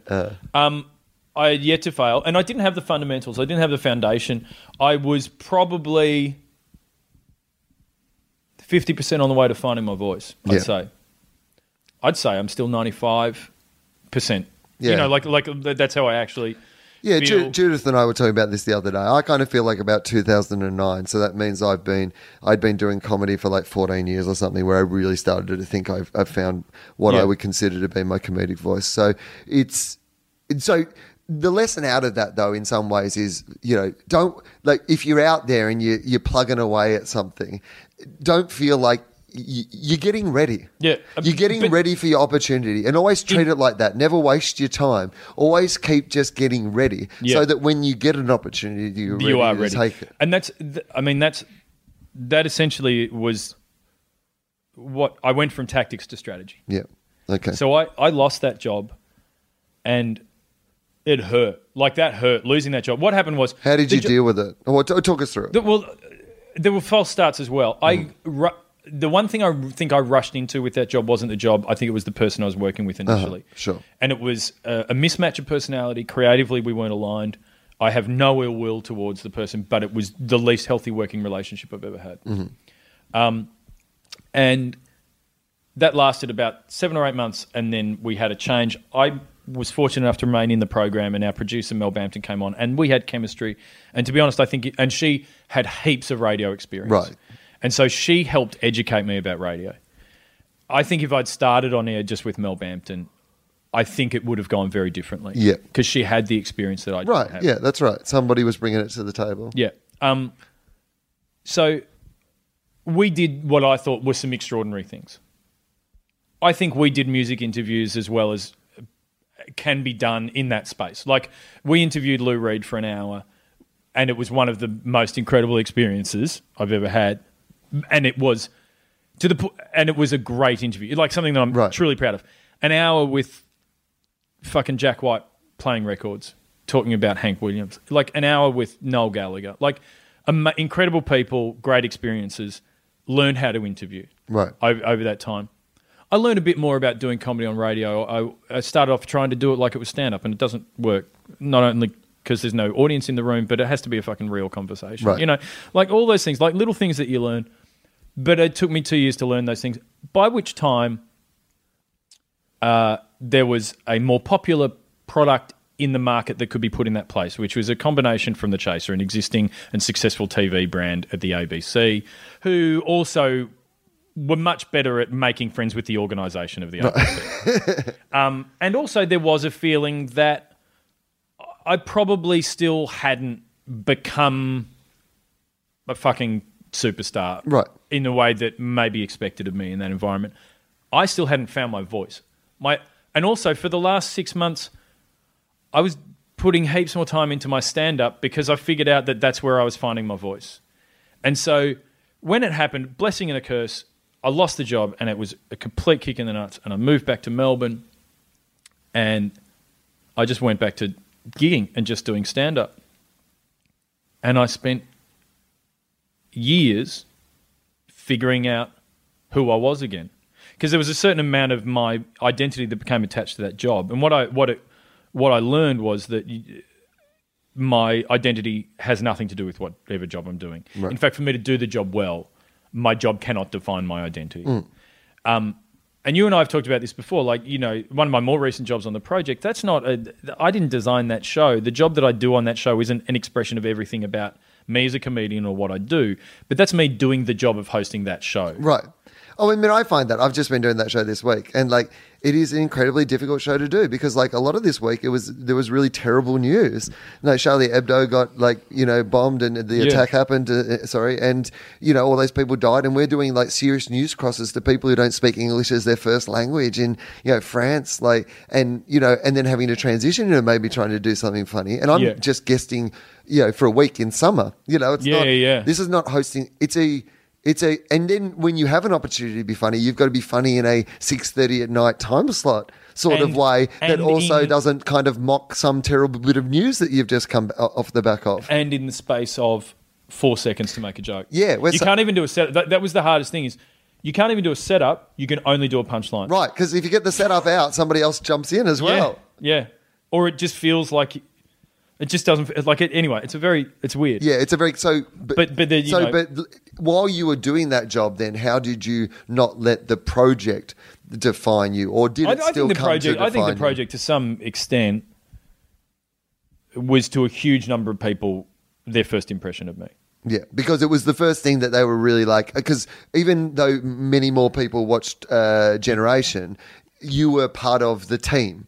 You know, yeah. you were kind of like one of the panelists. Yeah. You know, you know, whereas like this, you were, yeah, you were kind of often the guy introducing the show or kind of running the show. So yeah. I guess they're getting a bit more sense of who you are, and yeah. you know, when you're not playing just a role in somebody else's. But know, also five nights a week, you're in someone's living room. That's right. your, your furniture. You know, like like like you're part of and know, they are, I guess, the same people too. Like in the same ways, like people who listen to radio every day get to really feel like they have a connection because it's the same you yeah. know, yeah, okay, that makes sense. So, um, I know you've got to go in a minute, so let's uh, we'll yeah, we'll, well, we'll get. We'll do a part two or something. We'll, we'll have to like do a part two. Um, I know we've barely got. Problem is, you and I going. want to solve the world's problems too much. Right? Yeah, we'll cut that shit out. but um, so I, I, I mean, I'm not, I'm not even sure where we were there, but but the well, I just want to know about like uh, letting the you, the lesson you learned from you know when the radio kind of identified who you were. Yeah. How you've carried that lesson through to say not let the project like you know be the only thing you are, or not not let your new show that you're going to be doing, yeah. or or is did you let the project and is the new show a response to that? Maybe talk us through whatever you can talk us through about leaving the project and then what you you know decided to do next and what you are doing next. Yeah. So that might give people just a demonstration of it. And yeah, look, what I would say is, and a lot of people would think I'm crazy for leaving a job like the project. Are we still? Why still do you think that people? Why do you think that people would uh, think that? That they think you're crazy because people. A- I think a lot of people would assume that being on the telly five nights a week is like as good as it gets. Do you know what I mean? You know, like um, People that don't know anything about Burn on the Telly. Yeah, but yeah. it's like my worst nightmare. But, but also, like, just did a week of it and yeah. I want to kill myself. But fifteen hundred apps. Um, See, it's a lot of airtime. You know, you know what you shouldn't have to like measure your fucking artistic career in quantity. Yeah, yeah, no, but that's but that's exactly right. It, here's the thing. We started now. Did we started before? Did we start before you on Gruen or at the same time, or you been? Had you? It was no, no. You were doing Gruen before Project. okay, gr- so we've been doing Gruen before the project. How many episodes of the project did you? I've done. I did 14, 14 I think fourteen thirty or something. Cool. Like Don't that. tell me what happens in the last one because I'm saving them all. I'm going to binge watch them on my holidays. I, uh, but I um no, we we started Gruen before right? Yeah. Do you know how many episodes of Gruen we've done? I'd say at a stretch 200. Uh, I think 88. No. yeah. Yeah. Yeah, I mean, anyway, but that's but I. But that is, but this is that's why, quality over quantity as well. And, but what I would say is like it, it, the project was an incredible experience. Mm. I got. I can host live TV. I know I can host live TV. Yeah, that's right. You've which got is your, a challenging thing to do. You've got your you know ten thousand hours in. Yeah, yeah. Um. So. It, but what what eventually what what was true of it was. I think it stopped being the best possible advertisement for what I actually like to do right. and what I do. Okay. Um, I I also feel like issues I had with the format from the beginning that didn't go away with the evolution of the show. Right, right, right. That I disagreed with and that I fought for five years to change. They weren't going to change. So the show was never going to become the thing that I wanted to, to, yeah. to be. I had some large conflicts with the production. Mm-hmm. Uh, and also, I felt that I, and this is the network that that the show is on has had a very difficult five years. Mm-hmm. Well, actually, no. The first two years, it had fucking MasterChef rating right. two million. The final episode rating seven. We got up to a million but there were decisions made at that network that made life very difficult. Uh, and to some extent, uh, the the network, because of the difficult run it had, was unable to create further opportunities right. for other shows, and so there was actually there was a lack of inventory on the network. There were uh, was a lack of other shows on that would bring viewers on, and and sort of a feeling that you know there was a ceiling on what could be achieved in that space and possibly at that network. Yeah.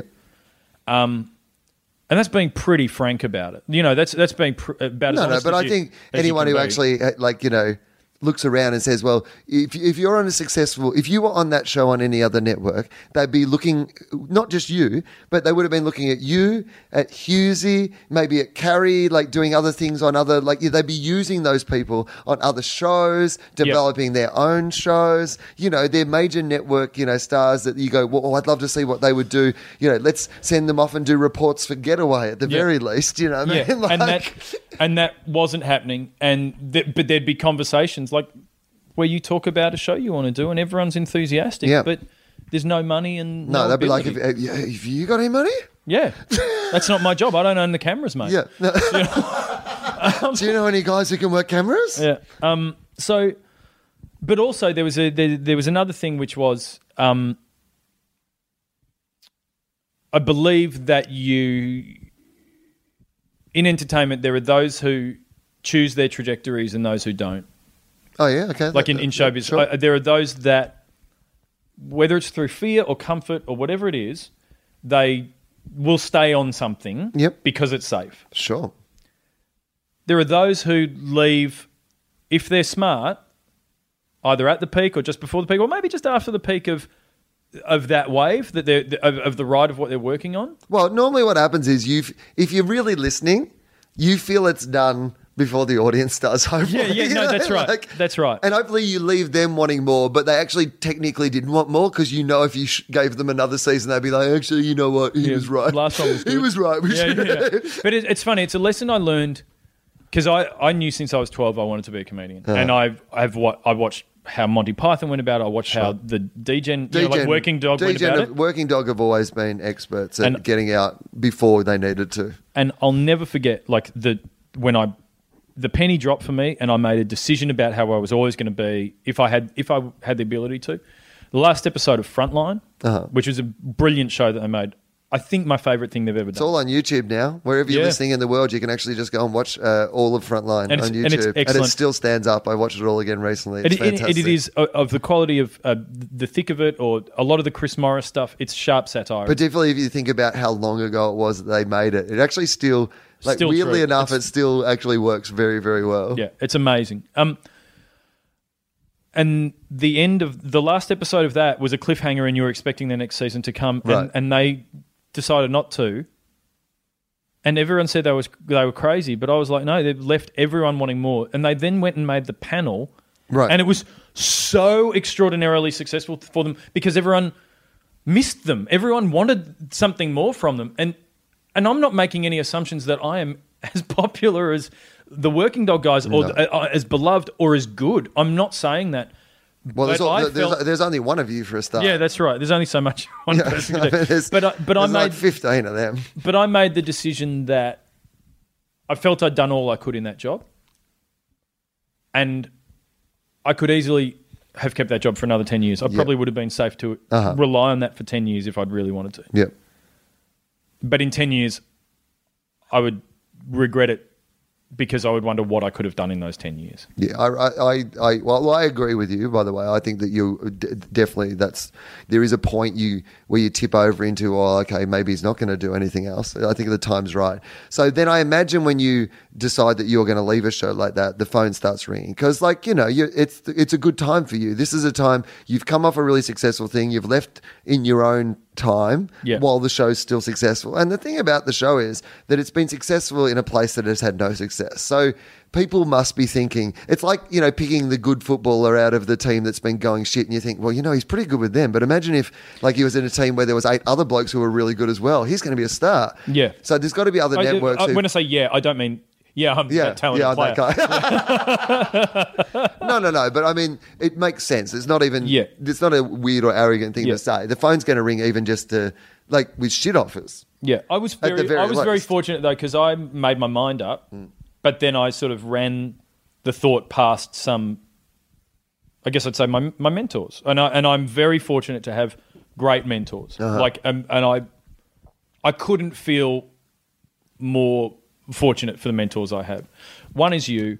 I'm not going to embarrass the others by by naming them, but The it's interesting to me that you say that though, because for someone who it might be interesting to people uh, at home to try to get their head around the idea that you know that, that you you've talked about uh, you know trying not to be intimidated, but at the same time that you does that make you more comfortable to seek the advice of other people because you know Oh, I that have I have no fear seeking the advice Yeah, of people. okay, that's and, and you would know that because our relationship began when you'd said something favourable ab- about my my comedy in passing, Mm-hmm.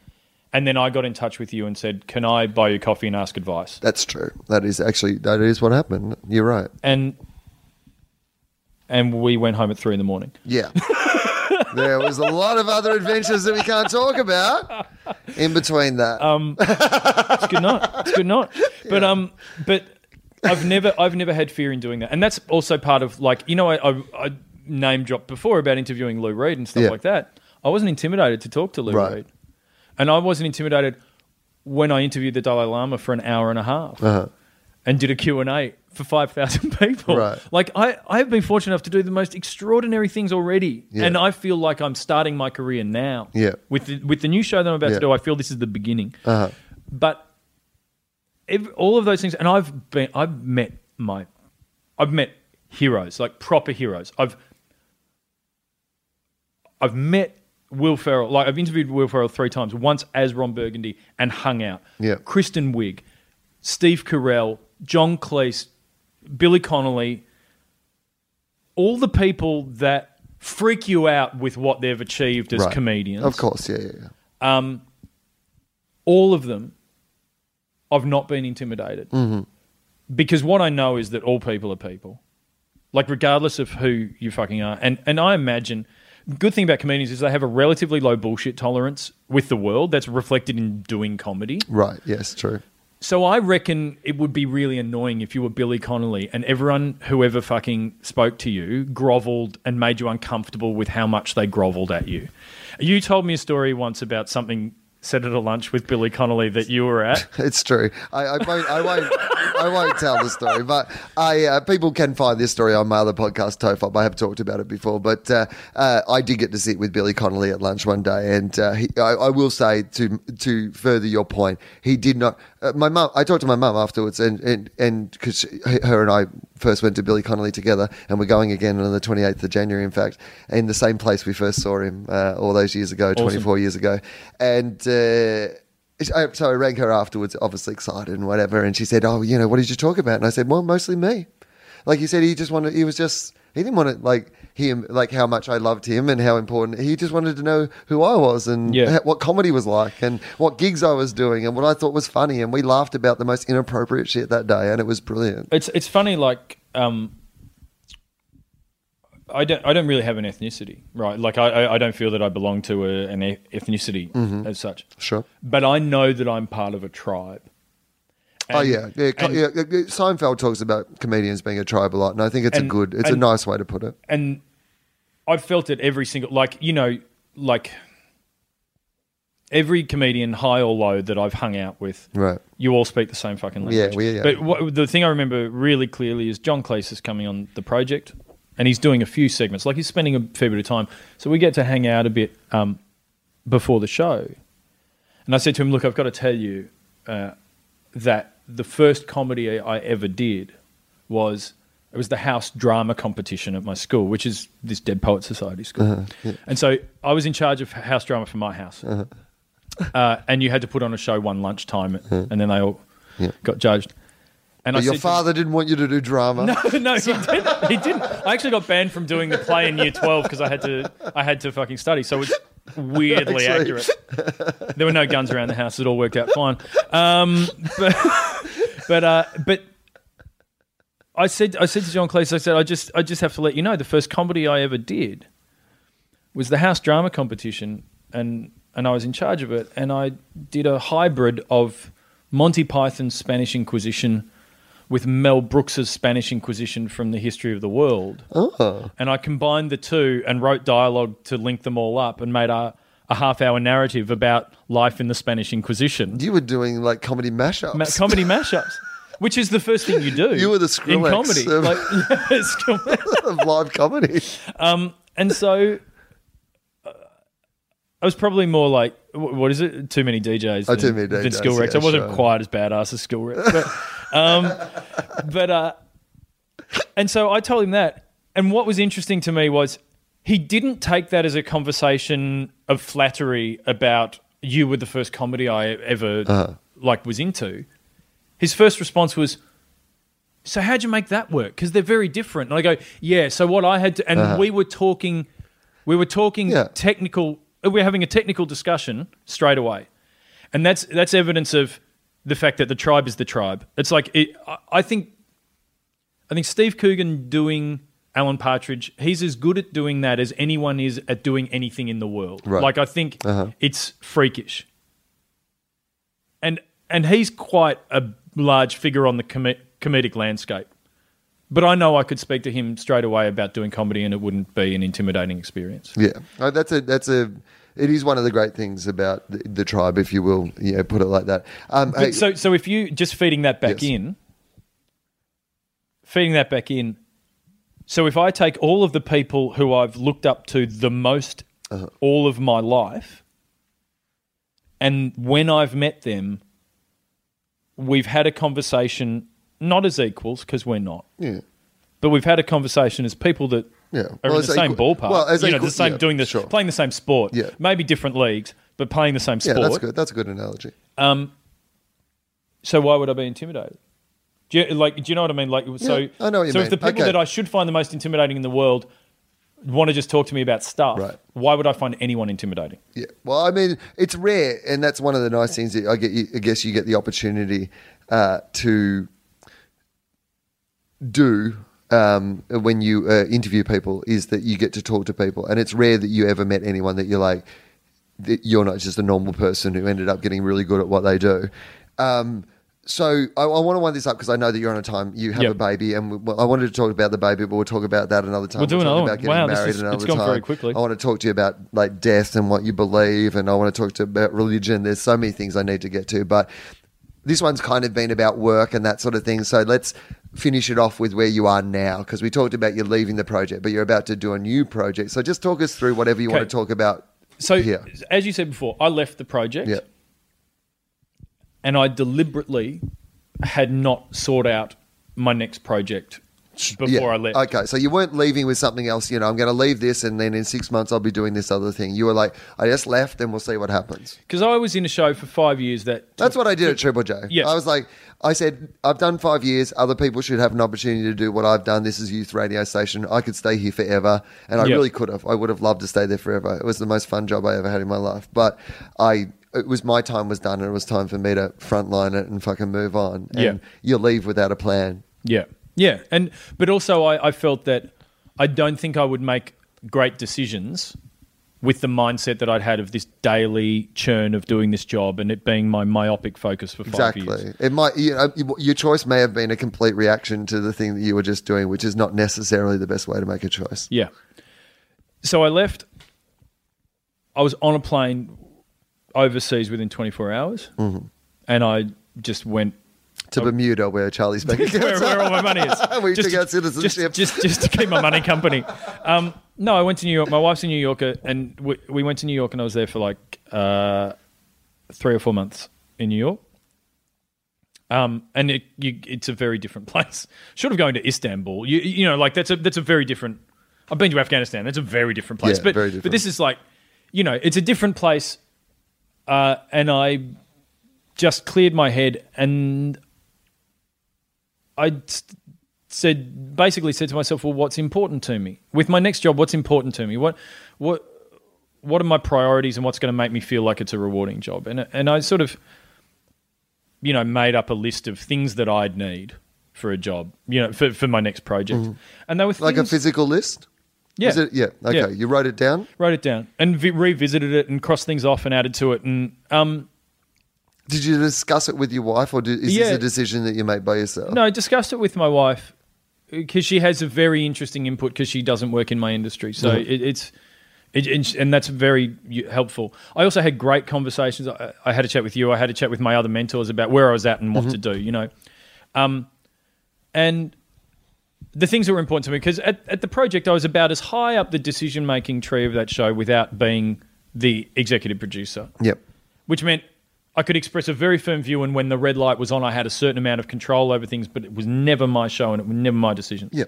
And that was one thing that frustrated me. So one of the things on my list was if I'm going to put my face to it, and it's going to have my opinions and my jokes and and and my content, yep.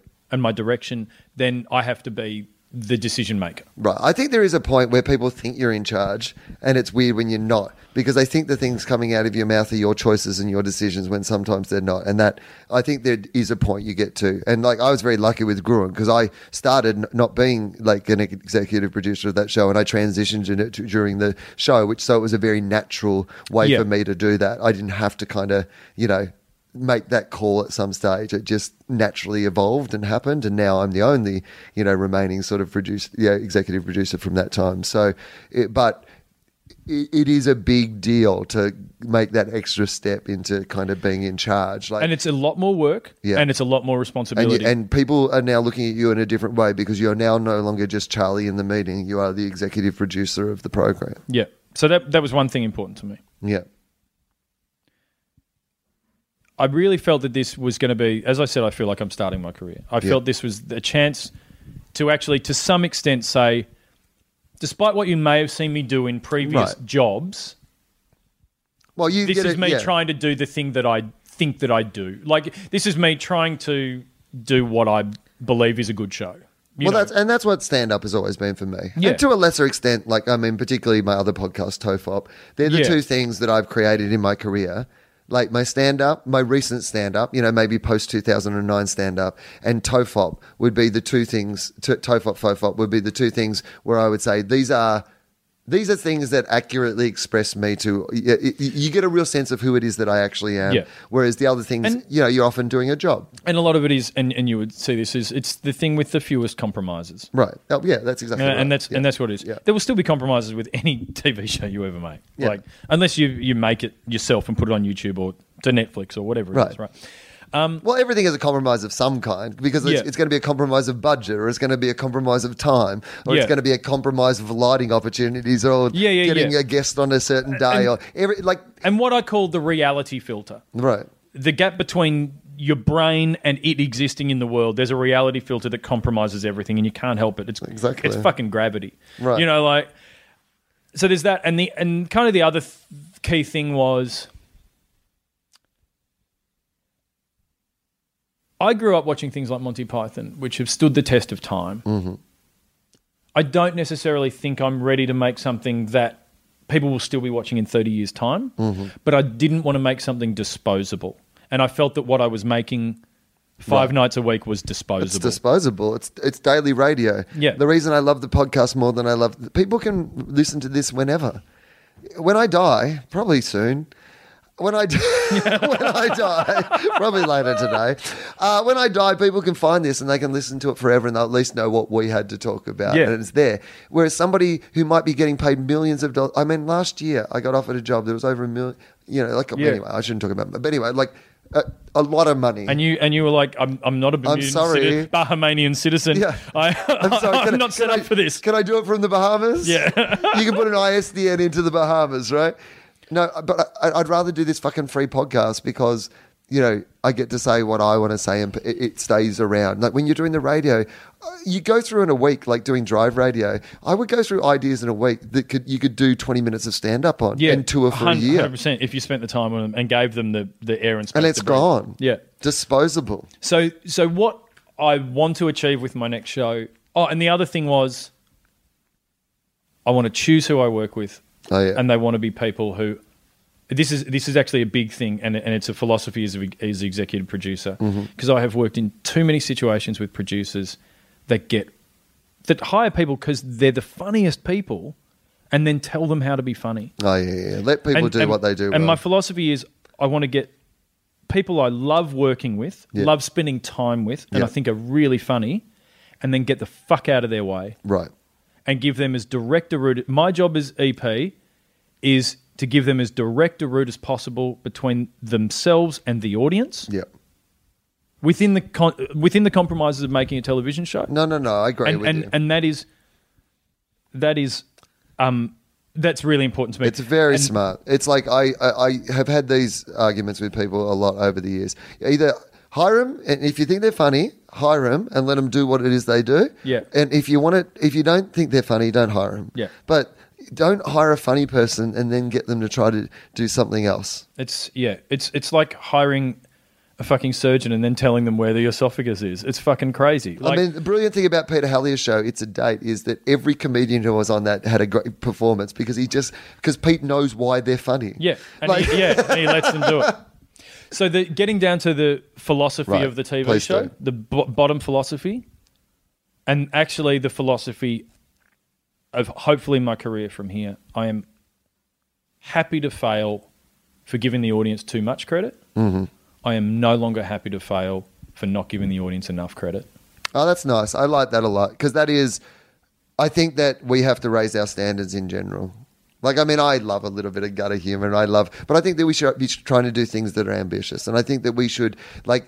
I've spoken about but this. That's not before. a national trait. No, but I We're not but ambitious. I, but I mean you know. us, our tribe. Oh, even. Oh, our tribe, yeah, our yeah, tribe, yeah. even because you know what? I'm happy to defend your rape joke on the grounds of freedom of speech if it's the best rape joke that you can do, and you're trying to make people better with your rape joke. If you're Louis C.K. and you can make a rape joke that makes me fucking think and confronts it and understands every bit of baggage that comes with talking about that topic, then I will defend your right to make it. But stop making me defend the right to your shitty fucking bringing nothing to the table and nothing into our industry rape jokes. Yeah. And I mean that in general. And your that rape we joke need that you to raise, did to get a laugh because you hadn't written the bit. Right. Raise raise the bar. Yeah. Let's Oh, all just raise the bar. But also, you let's make better have- stuff. Yeah, you can't have. How can you have a world with people like fucking Stephen Colbert and Jon Stewart and Will Ferrell and Kristen Wiig? Hmm. How can you? How can you have a world with those people in it, and you still are lazy about what you aspire to Right. with your comedy? Yeah, go like, go go do something great. And, and, Louis And we all can And now. Louis C.K. is like We he's fearless now. and says something with everything he does. We can do something. Yeah, I know. and We- and and think Peele and Mitchell Right. and Webb and you know like there are benchmarks everywhere. If you No, I think them. we all have to hold ourselves to higher standards, myself included. Like it is definitely something that I am very conscious of, and going like make sure you're try- getting the best and trying to make the better jokes and trying to joke about the right things Mm. and.